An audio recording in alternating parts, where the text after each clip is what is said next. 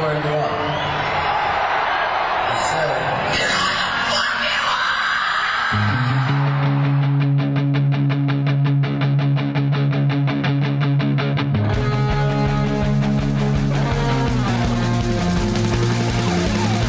This is Appetite for Distortion.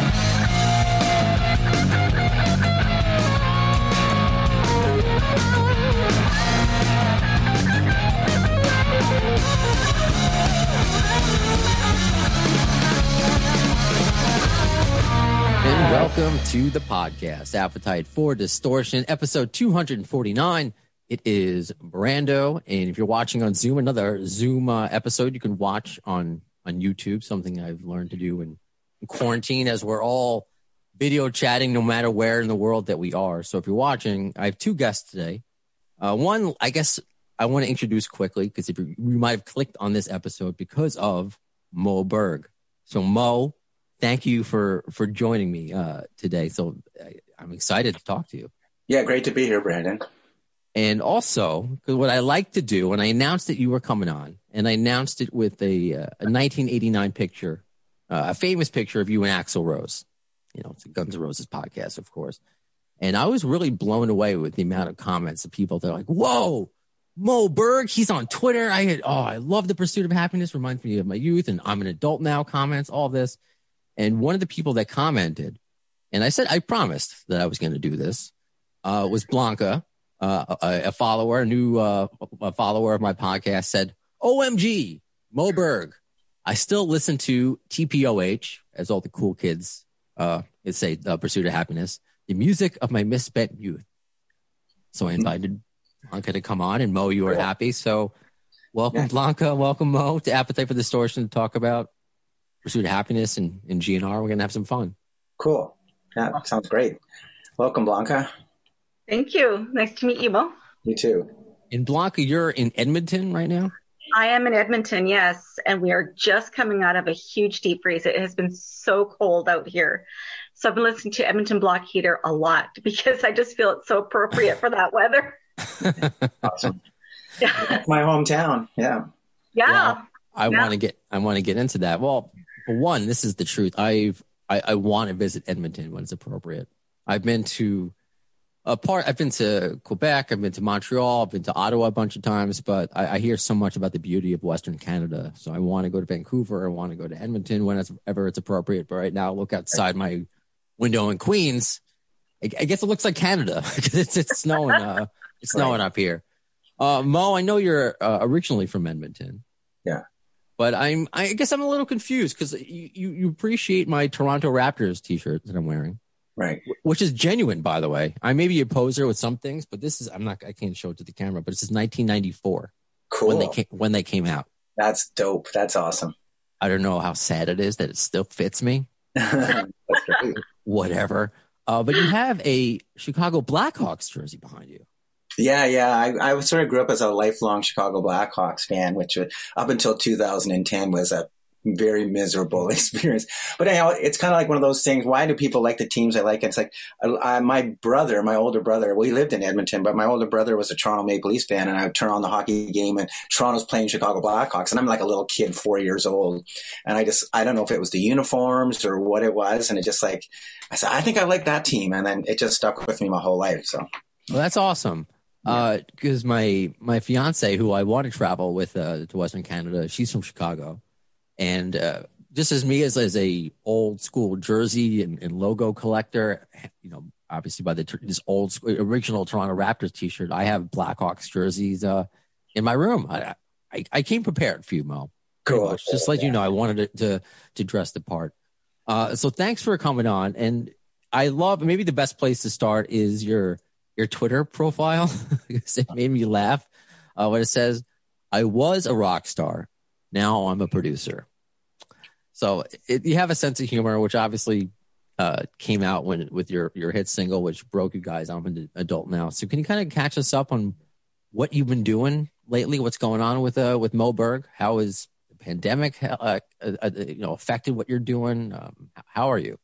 To sum it up. I mean, you know, I'm hanging in there just like everybody else. Um, and yeah, I mean, since since the band kind of slowed down, I that's I've been focusing mainly on on music production, producing artists. And um, and then I actually have been teaching it as well, teaching music production at a college here in Ontario. And so, yeah, that's those are the kinds of things that keep me, you know, busy. I still, The Pursuit of Happiness, uh, our first record, Love Junk, was recently re-released as a deluxe edition by Universal Records. And so we went out and played some shows on that. I've also got another group that I play infrequently with called the Trans Canada Highwaymen with uh, Stephen Page, who used to be in the Barenaked Ladies, and uh, Craig okay. Northey, Craig Northey from uh, Odds, and uh, Chris Murphy from Sloan. And so we go and play, like we're a band. We actually play as a band. We don't just sit on stools with acoustic guitars. Like we all play drums. We all play bass. We all play guitars. And so we play each other's songs. And so we do that sometimes too. So yeah, I got enough to keep me busy. It sounds like it. It sounds like a lot of fun. Yeah. And, and, and what's interesting, I don't know, I can blame the, uh, because I'm a New York guy, I can blame the American school system for a lot of things, I guess. But there, there's also uh, American radio, I, I, I guess. And there's something, because I, I love the fact that I have a, a big listenership in Canada. It's just, I don't know how it happened. I mean, obviously it starts with Guns N' Roses. They have fans around the world, but they have to become fans of this podcast as well, which, as well, which I'm really appreciative. But I, I had to go and research more. You know, I feel like you are a Canadian legend, and I it just as an American who grew up listening to rock radio, it's like I, I, I feel like I missed out. I feel right. like I, you know, I don't know if, if anyone has said that to you. I'm watching it. I'm an adult now, like the first time, uh-huh. you know, as an adult, you know, uh, before I even ask, because you probably get asked all the time, how does it feel to sing like I'm an adult now when you're older, but. Have you ever gotten that? Because you, again, I look at you're you're a legend up there. That's why Blanca came on. She's like, oh my god, and legend, yeah. My Twitter and Facebook, you know, everyone, people come out of the woodworks. I'm like, why, why, why did that transition to the States and never come about? Yeah, yeah. I mean, I mean, our story is a story that you could get another hundred bands on here to tell you this exact same story. But so, I mean, we we kind of were, you know, just like a kind of an alternative music band, for lack of a better word, just hang, playing around clubs in Toronto, and we made some demos. And we, I had a friend named Nelu Giran who shot, and he said, "Well, let's shoot a video for one of these songs." We just randomly picked one. It was "I'm an Adult Now," so we shot a video for it, and and. uh And, you know, we were just still kind of a struggling band. And so we put it on Much Music. We, sorry, we gave it to Much Music, which was sort of like the M T V of Canada. Right. And so anyway, they started playing the crap out of it. So we went from like nothing to like now everybody in the, in Canada is really interested in us, and everybody wants to be our manager, and all the record companies want to sign us. And, and then suddenly that all just kind of crossed the border, and all of a sudden we started getting American record company people showing up at our sh- our shows okay. and stuff, and and so yeah, it kind of just all caught fire. And you know, anybody in the music business will tell you, like, when things are going good, then everything's kind of going good. So anyway, you know, long story short, we ended up signing with Chrysalis, uh, you know, Chrysalis Records, which is, you know, was a big label, a British label, and we signed out of their New York office, and we had great A and R person, Kate Hyman, great people at the company. Mike Bone was the president, and everybody there was kind of behind us, and, and Daniel Glass was doing radio, all these kind of big people who are big in the industry now. And, um, And so, you know, we we got we Todd Rundgren produced our record, and he was like my hero. And so, you know, it was a super cool time. And And so I'm an Adult Now came out, and M T V started playing the video, and, you know, all the, like a lot, a lot of the big, like in big cities, it was getting a lot of airplay, like, you know, K-Rock in Los Angeles, you know, um, okay. you know, Boston, Chicago, Atlanta, all these things. So the record started to just kind of blow up on the alternative music charts and on the rock charts. And so we went out and we started touring, and we, we, um, We, uh, you know, we, we opened, we did a big American tour opening for Duran Duran, and, and it was cool because uh, all the people, there were kids, and all the kids watched M T V. So they all seen the video for I'm an Adult Now. And so we got great reception every night, and, you know, everything was going great. And, you know, we did a big long club tour, and, and that was all great. And we went to Europe, and, and just, you know, um, and then, um, you know, and then we went to do our second record, did the second record with Todd Rundgren. And then, we had all these allies. Everybody at the record company was solidly behind the band. And then the whole record company just blew up. and there was a whole new bunch of people. Mm. And what you, you may or may not know about the music business is that is that that's how the way record companies work is that they have an attachment to band. Like, and so I sign a band, so they're my responsibility to to make sure that happens. And so the, all these new people had other bands that were their bands, and we were somebody else's band that used to work at the record company that's not there anymore. And so you're kind of like the Then you know the friend who keeps coming over and is hanging around the house all the time, and everybody wishes would go home. And so we put out our second record, and you know it. it, it the, the thing is, we put out our second record, and it was kind of did okay and fine and everything, but it didn't do what our first record did. But ironically, our tour was massive because we built, we you know killed ourselves touring on the Love Junk record, and and built up this huge fan base of for, for our live show. And so we went out and did this, and so we're in for us. We're going up and playing these big shows every night. We're playing like, you know, all across America, all across Canada, going to Australia. And we're thinking everything's great. But in reality, no one at the record company gives a crap about us. Um, and so then, so that was kind of us. And, and then, so we somehow got ourselves extricated from the label, and Mike Bone, who was the president of Chrysalis, who was one of the guys that signed us, ended up at Mercury Records. And so now, so he said, come to Mercury Records. I'll sign you right now. And so it seemed like three days later, we were on Mercury Records. It's like, this is great. And so now we're on Mercury Records, which is a huge label, you know, and they're right. doing really well. They got Bon Jovi and all these Kiss and all these bands are doing it. First thing we did when we got there, said, hey, can we do anything for you guys? Say, yeah, we want the entire Kiss catalog on C D. That was the first thing we asked for when we got signed to Mercury. Anyway, so, um, so anyway, so so we go to Mercury and we start talking about, you know, what we're going to do there. And then Mike Bone gets fired. So now we're in the exact same position we were at over at Chrysalis, and we're just kind of like, you know, floundering. And it would seem like it was a very cloudy day for about three months. And then, um, and then, you know, they said, okay, we'll do a record. We'll, you know, we'll still do a record with you guys. And then we start talking to producers about who produced it, and everybody wanted to produce our record. And so, like, Eddie Kramer called and he wanted to produce a record. And Butch Vig, we talked oh, to Butch wow. Vig about producing, and Butch Vig had just done Nevermind at the time. And that's and huge, then, yeah. You know, and Mike Clink, we talked to Mike Clink, and that's a whole other story that we can get into. Okay. Um, and so all the and so then Mercury's like, holy crap! Like everybody, all the cool kids want to dance with The Pursuit of Happiness. Maybe we should you know, give them another look. Anyway, but anyway, they weren't behind us, and you know, it just didn't work out. And you know, we again, we were able to keep our thing going in Canada and Australia, and we had our places in, in the U S. Like we could always go to Chicago and have a great show, or Boston, mm. or L A, or places like that, and Atlanta. And so that was kind of how it all went. Oh, when's your book coming out? That's that's maybe my next question. Oh, wow. I mean, you're right. That is a, a story that I've heard before, and it's a shame. But it's maybe it's a shame because we've also talked about, like, how do you define success or happiness? I mean, you, you're doing so well. And I just said all the uh, the love that came out just from my listeners uh, about you. So obviously you're you're still, uh, you know, you, you don't have a lot to you don't have anything to prove, I guess. Uh, yeah, you know, and we, you, you gotta, it, it's a, definitely a glass half full, half empty. I mean, we got to do it. Like I had the time of my life, like it was insane. I met so many of my heroes and, and, you know, we played night after night and we had tons of fans who, you know, would come out to the shows and, and still, even when we go out and play now, we go and do play shows. We did some shows to support this re-release of Love Junk, and, and you know, fans are there and they're, it's, it's awesome. So, you know, I think of how many of my friends, you know, growing up in the music scene, how many of them never got a chance to do anything. You know, they didn't ever get a chance yeah. to play it for like twenty people. And so, man, you know, we had a great run. It was awesome. Right on. And and Blanca, I want to know where in that run you came in, because you just, you were, you know, oh, just right in high school. Like, what? Yeah, in high school. I mean, um, you guys came out, what, eighty-seven, I think? That was probably when our indie our indie version of I'm an Adult Now came out. Yeah, so I remember when that came out in eighty-seven, I was just in high school or just graduating. And I mean, it was just, a, it's such an appropriate song for that time because you're just transitioning to an adult. And so you could relate to everything. And the music was so catchy and it, uh, it was just great. Like everybody I knew loved the song. I love that you you mentioned that you still listen today. I still listen. I still listen. Love Junk is one of my top ten favorite albums ever. Oh, wow. That's so cool. Thank you.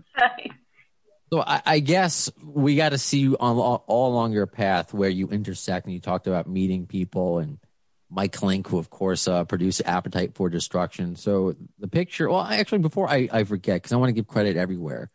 Uh, Alex uh, Anderson, he was the one that suggested uh, I reached out to you, actually. He's from uh, Moorhead, Minnesota, which is basically like the Canada of the United States anyway. Right. So, uh, so thank you, Alex, uh, for that. And uh, also I want to give a shout out to David Holmes, said the first uh, L P is, uh, is fantastic.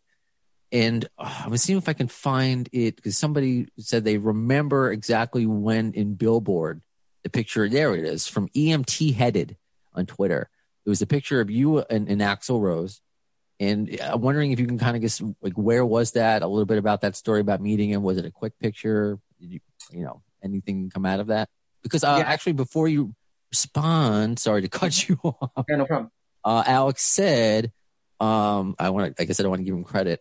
And I do hear rumblings that Moe and Axl still have contact, but nothing verified. And I, uh, Axl was a huge fan of The Pursuit of Happiness. So, sorry. There you go, Moe. Wow. Well, yeah, how that picture happened, that picture is kind of legendary. It's funny uh, because um, we were on the road. We were touring. We were opening for Duran Duran. And so we that was in the, uh, this picture got taken in L A backstage at the Universal Amphitheater. That's where we played the show with them. Um, I guess that's what it's called there. Yeah.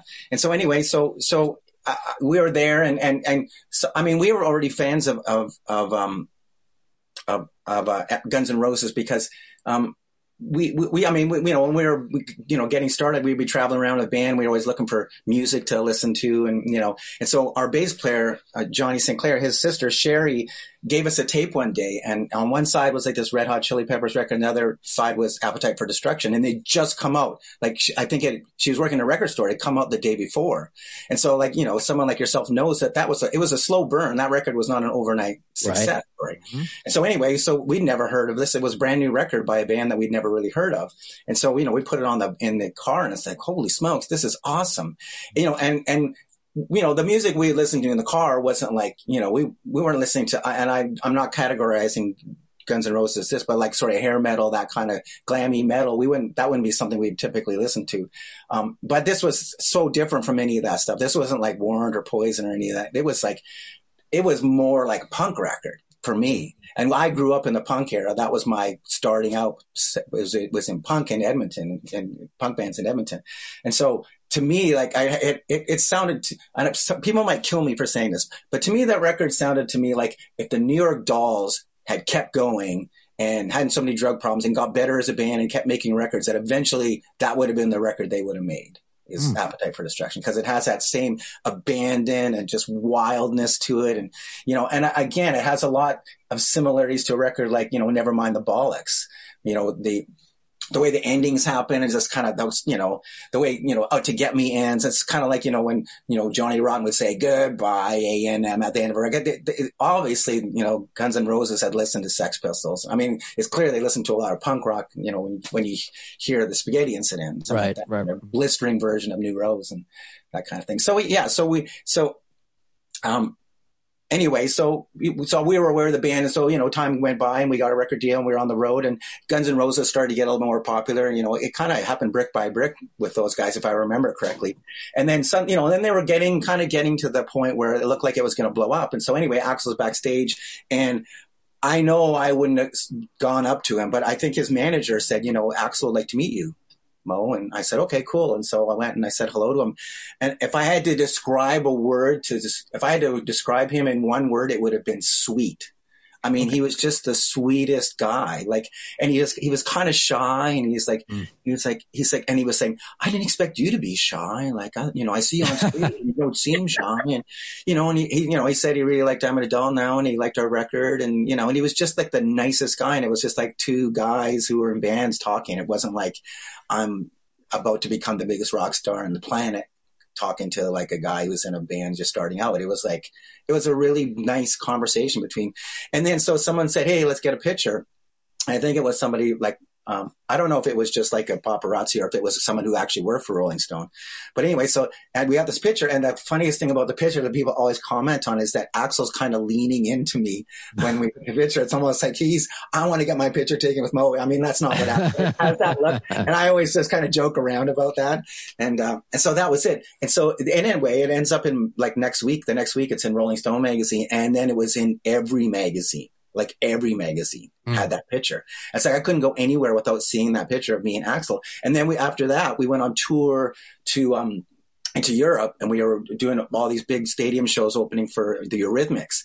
And okay. literally every country we went to, I picked up their music magazine, and I can't read a word of it, but there's the picture of me and Axl Rose. And it's just like, there's that picture. I have no other picture of myself that is that ubiquitous as that picture. And then it feels like every two years, I like open up a social media thing and there's a picture of me. Somebody's just decided to post that picture of me and Axl Rose again. And it's like, so, so anyway, that was it. And, and I, I and as an answer to the person who, who asked the question, no, I did not keep up with, with Axl. Um, again, I mean, they blew up. I mean, they were they were so big. I mean, we all know this.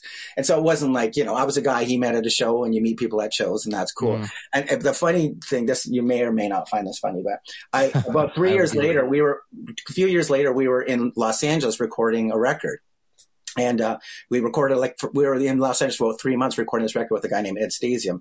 And he um and so he uh, we were in a, a Tower Records, uh, the video, Tower Video, they used to be a Tower Video. We used to rent videos. This, some people may not have any concept of that. But, um, so anyway, we're in there and I, and I, I'm, you know, we're getting a video and I look and I see Axl there with Stephanie Seymour. And I'm like, holy shit, there's, there's Axl. And I was like, maybe I should go up and talk to him. I could say hi and see if he remembers, you know, meeting me and remembers the Pursuit of Happiness and all that. And, but I'm kind of shy that way. And I, I sort of very respectful of people who are celebrities. I try not to like get in people's faces. And, and I was thinking so many stories had gotten out in that time about Axl being, I'll use the word moody. Okay. and so, sure. and so, and so anyway, and I thought, geez, you know, I could walk up to him and he could just turn on me and, you know, maybe beat me over the head with a copy of Goodfellas or something. So, you know, I'm just going to let him have his time. He's with his girlfriend. He wants to get uh, him video. He's probably trying to get in and out without getting, you know, harassed. That was it. So, ah, fair enough. That was All as far right. as I got with Axl. But yeah, my interaction with him was ten out of ten for sure. And now you're doing a, a podcast. Yeah. You know, not just about that picture, of course, but it's become a, a, a subject. Yeah. Right. Well, I had a more significant interaction with Duff. Okay. Um. So so Duff, one we're on tour, and and um, he uh, uh there's uh, we're in like I think we're like you know some I don't know somewhere in Florida, some town in Florida. We played like thirty-seven towns in Florida on the tour probably, and so we're there, and all this, and I'm at soundcheck, and and phone. Someone says there's a phone call for you, and I pick up the phone, and he said, "Hey, it's Duff." I said, "Hey, Duff, how's it going?" He said, "Oh, great." He said, "He said I tracked you down." I said, "My wife is, works as a travel agent, so I found out where your hotel was, found where, where you were and what you were doing, and and I tracked you down." And he said, "I just want to say hello." And I said, "I'd love to write a song with you." And I wow. said, "Wow, that'd be cool. That'd be awesome." And I said, you know, so we talked, and he was really, you know, very complimentary about the band, and he listened to the Love Junk all the time, and he really liked it, and he was super great, like a cool guy, you know, and, and again. I feel like we all listen to the same records. I'm, I probably grew up listening to the exact same records that Duff did, like punk rock records and stuff. And so, right. Um, and so I felt like we had some, some stuff in common. And so, and, and so anyway, so I thought, okay, great. But I can't, we sort of just left it and like, this is hopefully something we can make happen. He said, "Well, I'm in L A and, you know, we've made a little money now. And so I've got a bunch of gear and, you know, you can come down and we can record something." And then, uh, and then another phone call happened and we talked again. And by this time they're getting kind of a lot bigger and it's starting to feel like this is going to be a way harder thing to do than it was when we first talked.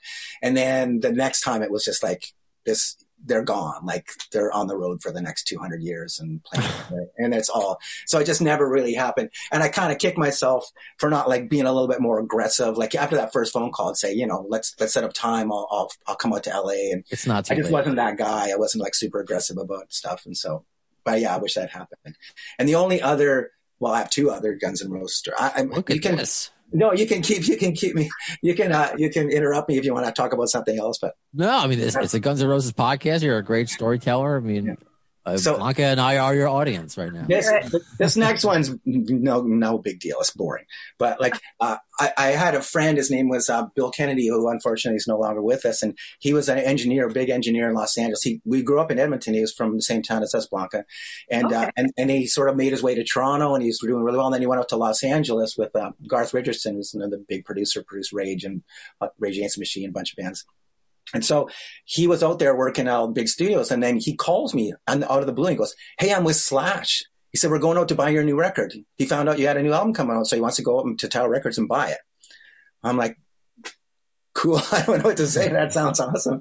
And that's that's the end of that story. Unfortunately, I don't know anything more about it. No, that's all right. Is that a Slash T-shirt, by the way, you're wearing? No, this is a this is a T-Rex, the slider. Oh, oh, oh okay. So yeah, oh, another yeah. one of my favorite bands, T-Rex. So it, it does look like Slash from the top hat up, but yeah, yeah exactly. Once he stood yeah. up, I was like, oh, okay, there you go. So so Mike Clink. So the Mike Clink story is. Yeah.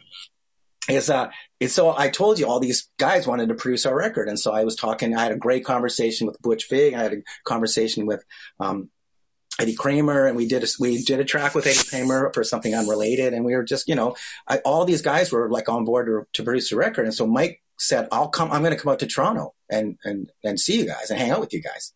So I said, "Okay, sure." So he flew out to Toronto, like, and and so we met him for dinner and drinks and stuff like that, and and and and and so basically, all I really remember about the night is us getting hammered on his dime, and all talking, saying "shut up, Clink" in German accents, as though we were on like a, um, Hogan's Heroes, and so we were like, all being like, I guess his name was I forget General General somebody was the guy to always say that on the show. It's like one of the catchphrases on the show. So we just kept saying that and killing ourselves laughing. Just a bunch of assholes, like just anyway. And so you know, we had a nice conversation. He was a super cool dude, but but anyway.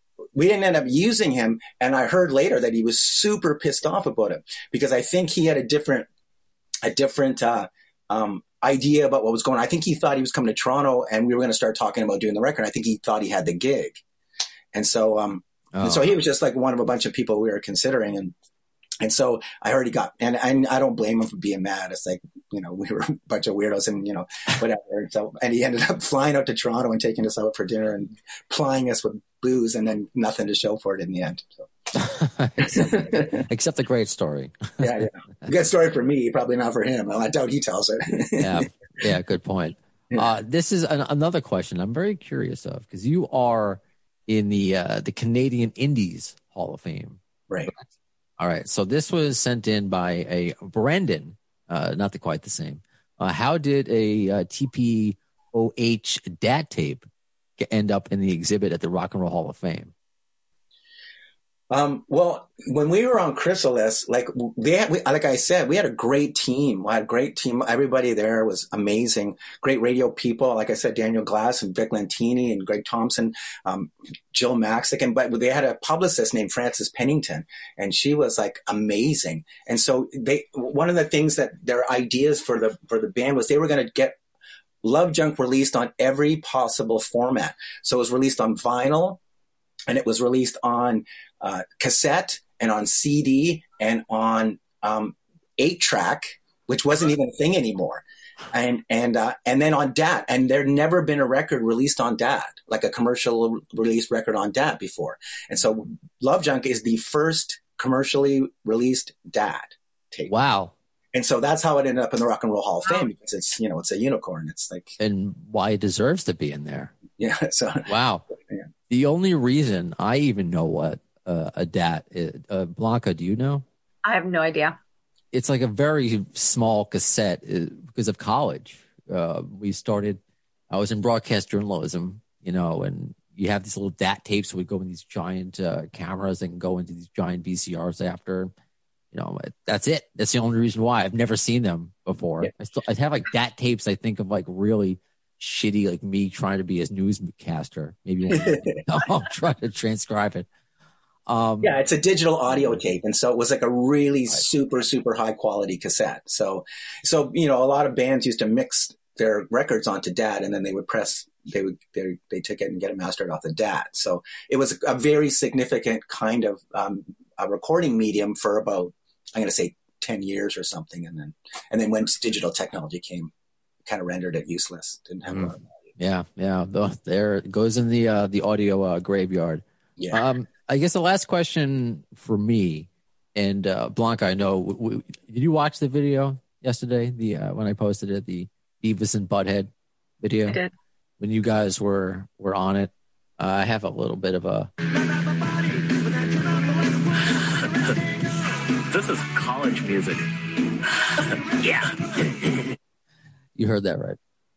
Yeah. All right. I'm just making sure because uh, this I'm not usually in a studio. I wasn't trying to rub it in, uh, Mo. Uh, what was it like being on on Beavis and Butthead? And they were relatively nice to you. You know? Absolutely. I, I mean, to me, that's outstanding. I mean, that's a big, there's a couple of things that happen in our career that are like, you know, those things that you'll forget, remember for the rest of your life. And I didn't even know it was happening. So, I mean, they, I think we were in Atlanta and we just played a festival and, uh, um, with like, you know, I don't know, the Lemonheads and a bunch of bands at the time. And, uh, and, and, uh, and we, and it was on and it was just like, we watched it and I was kind of nervous.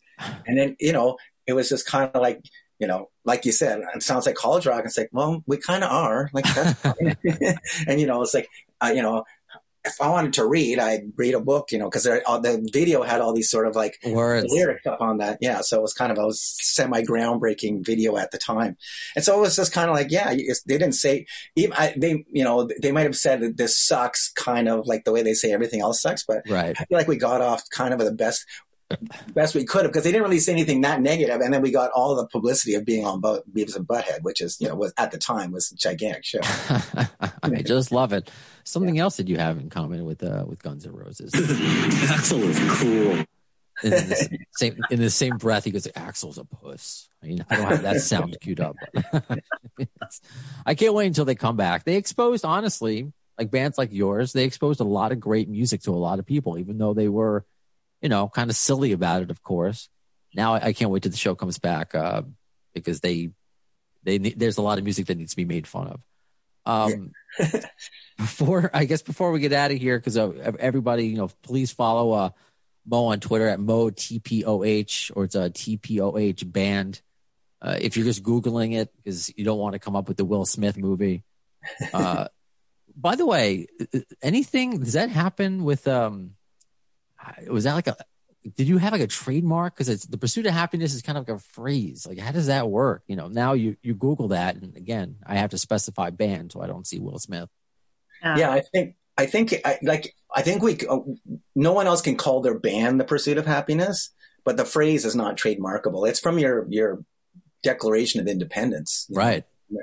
So yeah, you can't trademark that. Um, so there's a whole bunch of things that are called the Pursuit of Happiness, but I don't think you can call a band the Pursuit of Happiness. I think okay. they have the right to that. Yeah, because it was just just fascinating. It's one of those uh, those little tidbits I was just curious about. Yeah. Um, Blanca, I mean, you, you got your your voice of your the background of your your high school here. Is, is there anything you I know, ask or, or say to Mo? You know what? I I just thank you for the music for all these years. It's just amazing. Well, thank but you. Thank you for ask, being here. But one quick question. Um, the Green Room was an amazing book. So funny. Are you going to plan to write another one? Yeah. I mean, it, writing that book was like an incredible undertaking. Like it was, yeah, I, I don't know if I have enough time left in my life to write another book. I thought, I had thought about it. I was going to write a novel. That was a book of short, but book, writing a book of short stories is a lot easier than writing a novel. So, um, I, I don't have any plans to. Anything could happen. It's like maybe Brandon's put a bug in my ear about maybe doing something more nonfiction. Um, I have a blog on my website that's kind of like where I get all my writing stuff out, like I'm moe berg dot c a, and so I write on that infrequently. And if I have something I need to get off my chest, I usually just throw it up on there. Anything else that we should be checking out on the horizon? New projects? Because as we discussed, you're a busy dude. Yeah, well, we, yeah, we, um, like I said, they, we, the Love Junk got re-released, and then uh, Universal's looking at re-releasing a bunch of the rest of the catalog. And so a lot, some of the other catalog isn't widely available. And so they want to make that right. And so we're going to do some deluxe editions of, Great. hopefully that's, this isn't solid yet, but we'll hopefully do some deluxe editions of some of the rest of the catalog and, and just make it available for fans like Bianca, who've been with us all these years, which we really appreciate. Right. Well, I can't thank you enough for your, your time. You were great. And uh, I hope uh, we get to do this again. And do I say, like, so what are you officially a fan of hockey team-wise? Because this is important. Yeah, well, I'm, I I am a Chicago Blackhawks okay. fan. No, no, no. But my, my biggest, you know, my biggest team in all of sport is the Toronto Raptors. The Toronto Raptors are my okay. number one, you know. Like, I live and breathe those guys, you know, so... Well, congratulations, because I was just wondering if you were a Maple Leafs guy, kind of, because I'm still bitter about, as an Islanders fan, about John Tavares. Yeah, yeah, I can. But that. I was absolutely pulling for the Raptors in the finals, so I'm glad that you you got you got that championship. You know? Yeah, no kidding. Good for Canada. I mean, you can win a championship in basketball, but not in hockey. What kind of world is this? Yeah, it is a weird world. Sorry, um, oh, this again. This was great, and um, uh, we'll we'll talk soon. Yeah, great to great to meet you, Brando, and great talking to you, and great to meet you too, Blanca. Great to meet you too, Mo. Thank you. Likewise. Keep up the great work on the podcast. Really like it. Oh, by the way, what did you uh, listen to? Uh, I listened to the P- Penelope Spheris one, which was outstanding. She's obviously a super interesting person. It was great. And I, I listened to the Chips Enough one because love enough's enough. You know, we were, we, we bought the same thing. We bought that first record when it first came out and I was like, what is this? Again, so unique, just like, like Appetite was, just like nothing like it.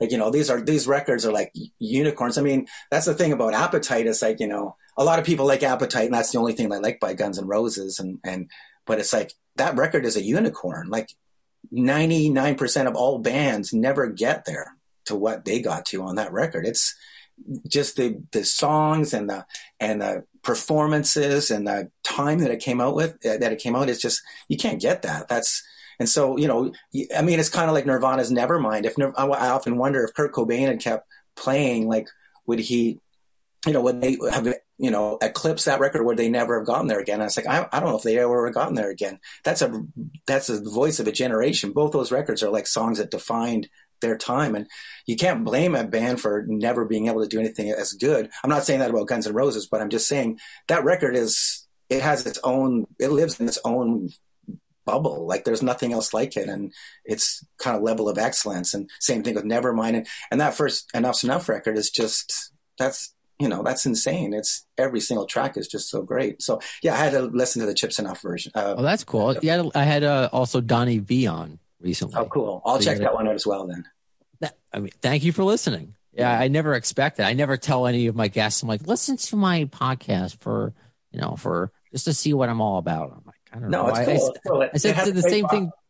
What's that, buddy? Yeah, the great vibe. The podcast has oh, a great thank vibe. You. It's not super hype. It's just kind of like guys talking about music. It's cool. Yeah, and gals, but that's why yeah. I, it's it's it's just very funny, and I appreciate you listening because uh, there are episodes I'll see on YouTube, and uh, somebody said I I, I see come off overly medicated, which uh, I'm properly medicated. You know, I, I, I see the appropriate doctors, but I, I, I want to relax. Feel same thing with Blanca, who's I don't think it's uh you know out of turn for me to say you were a little nervous. Coming yeah. on, you you first said, no, I don't think so. But I wanted to just, um, no pressure. That's what this is about. Same thing with, with Mo. If it's a big time guest, obviously I wanted to get the big time guest, but I'm not, I don't think I'm too pushy.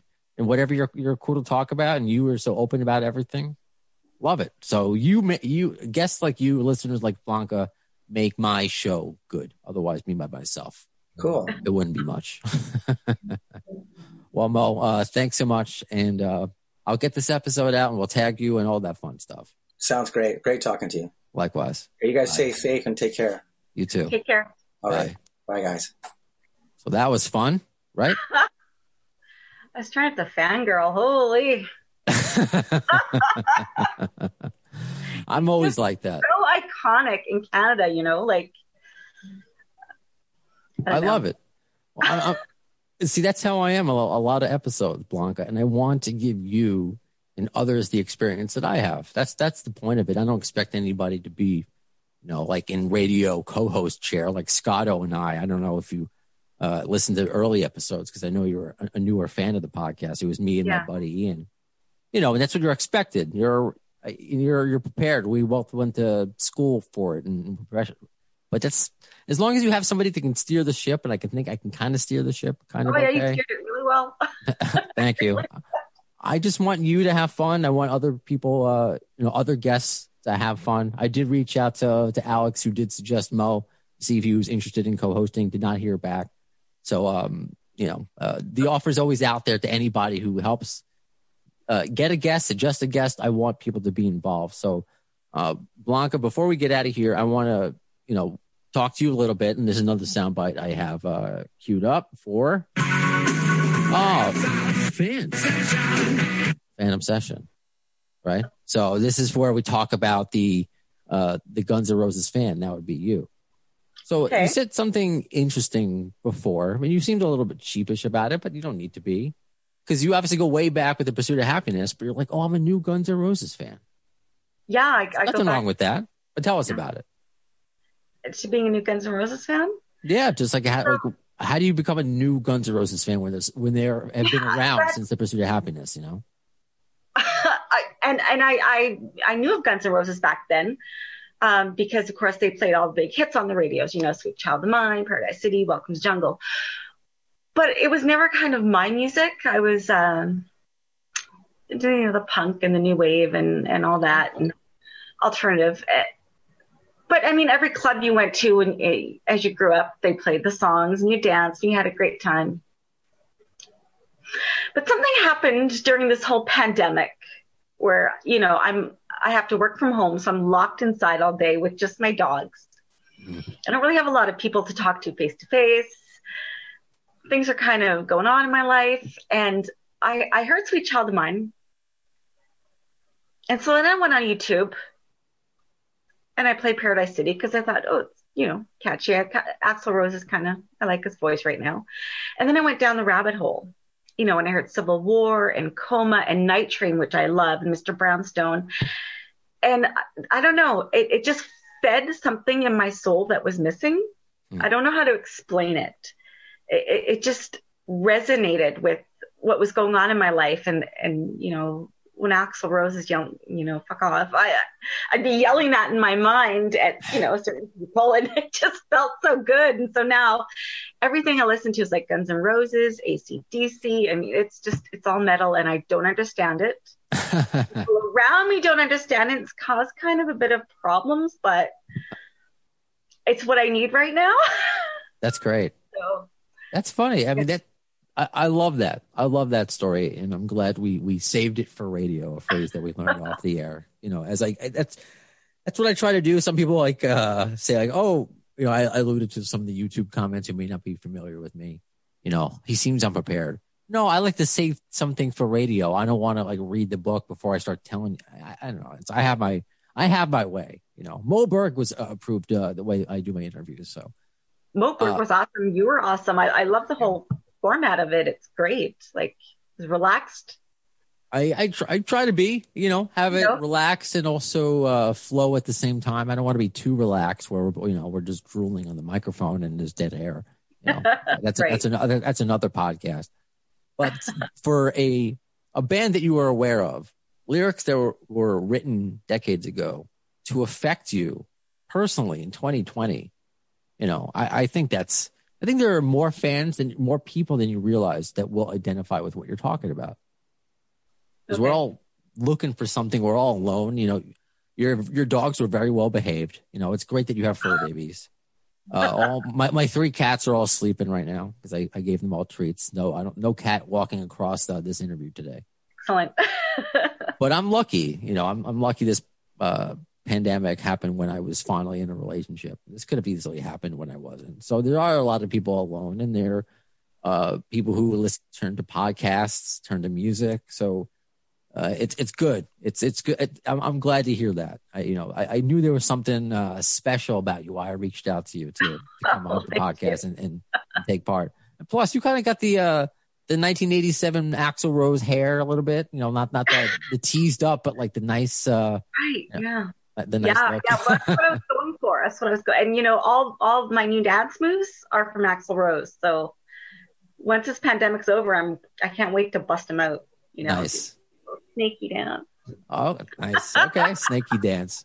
And I was gonna say I'm gonna share it on social media because uh, okay. I want that's as I wrap up this episode, and I, I want to remind people who do just listen to the podcast, the conversation always continues on social media, and that's how exactly Blanca became involved in this episode. So follow on uh, Appetite for Distortion on Twitter, uh, the, at the A F D show, Appetite for Dist- uh, Distortion on Facebook and Instagram, because I'm going to share, because my, my, my fiance is a dance teacher. One of the things that she te- teaches is ballet.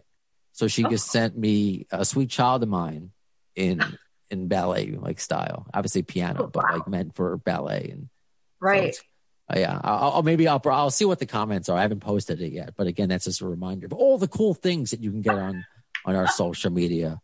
Uh, as far as the next guest, there are some cool announcements on the way. One is confirmed that I've announced on social media is Lisa uh, Lisa, Bla- uh, Lisa Maxwell. Excuse me. Uh, she it was the the head of the uh, the horn section of User Illusion. That's her. Oh my on, gosh. Yeah, uh, moved wow. to the city. Yeah, so uh, we've had Tracy and Roberta on, but now we're gonna get Lisa Maxwell on. Who, I mean, looking at her resume, she leads an entire orchestra now, but she's done music for like T V shows like Dexter. There's a whole um, uh, Animaniacs movie I grew up watching. Speaking of things you grew up with watching, listening to, that she did the entire score for. So in this, even without G N R, uh, I think she also did a, oh my God, what's the, the name? Uh, Spinal Tap. She also worked oh, with Spinal wow. Tap. So, I mean, there's a lot to look forward to with Lisa Maxwell, but there's other great guests on the way. So again, follow on social media, not just for the announcement, the possibility to take part, just like Blanca did today. So thank you. I appreciate you getting past, you know, the the nerves and all that. Well, thank you again for the invitation. I, I had a lot of fun. Excellent, excellent. So that does it for this episode of Appetite for Distortion. When will you see the next one? In the words of Axl Rose concerning Chinese democracy, I don't know if you'll, if soon is the word, but you'll see it. No!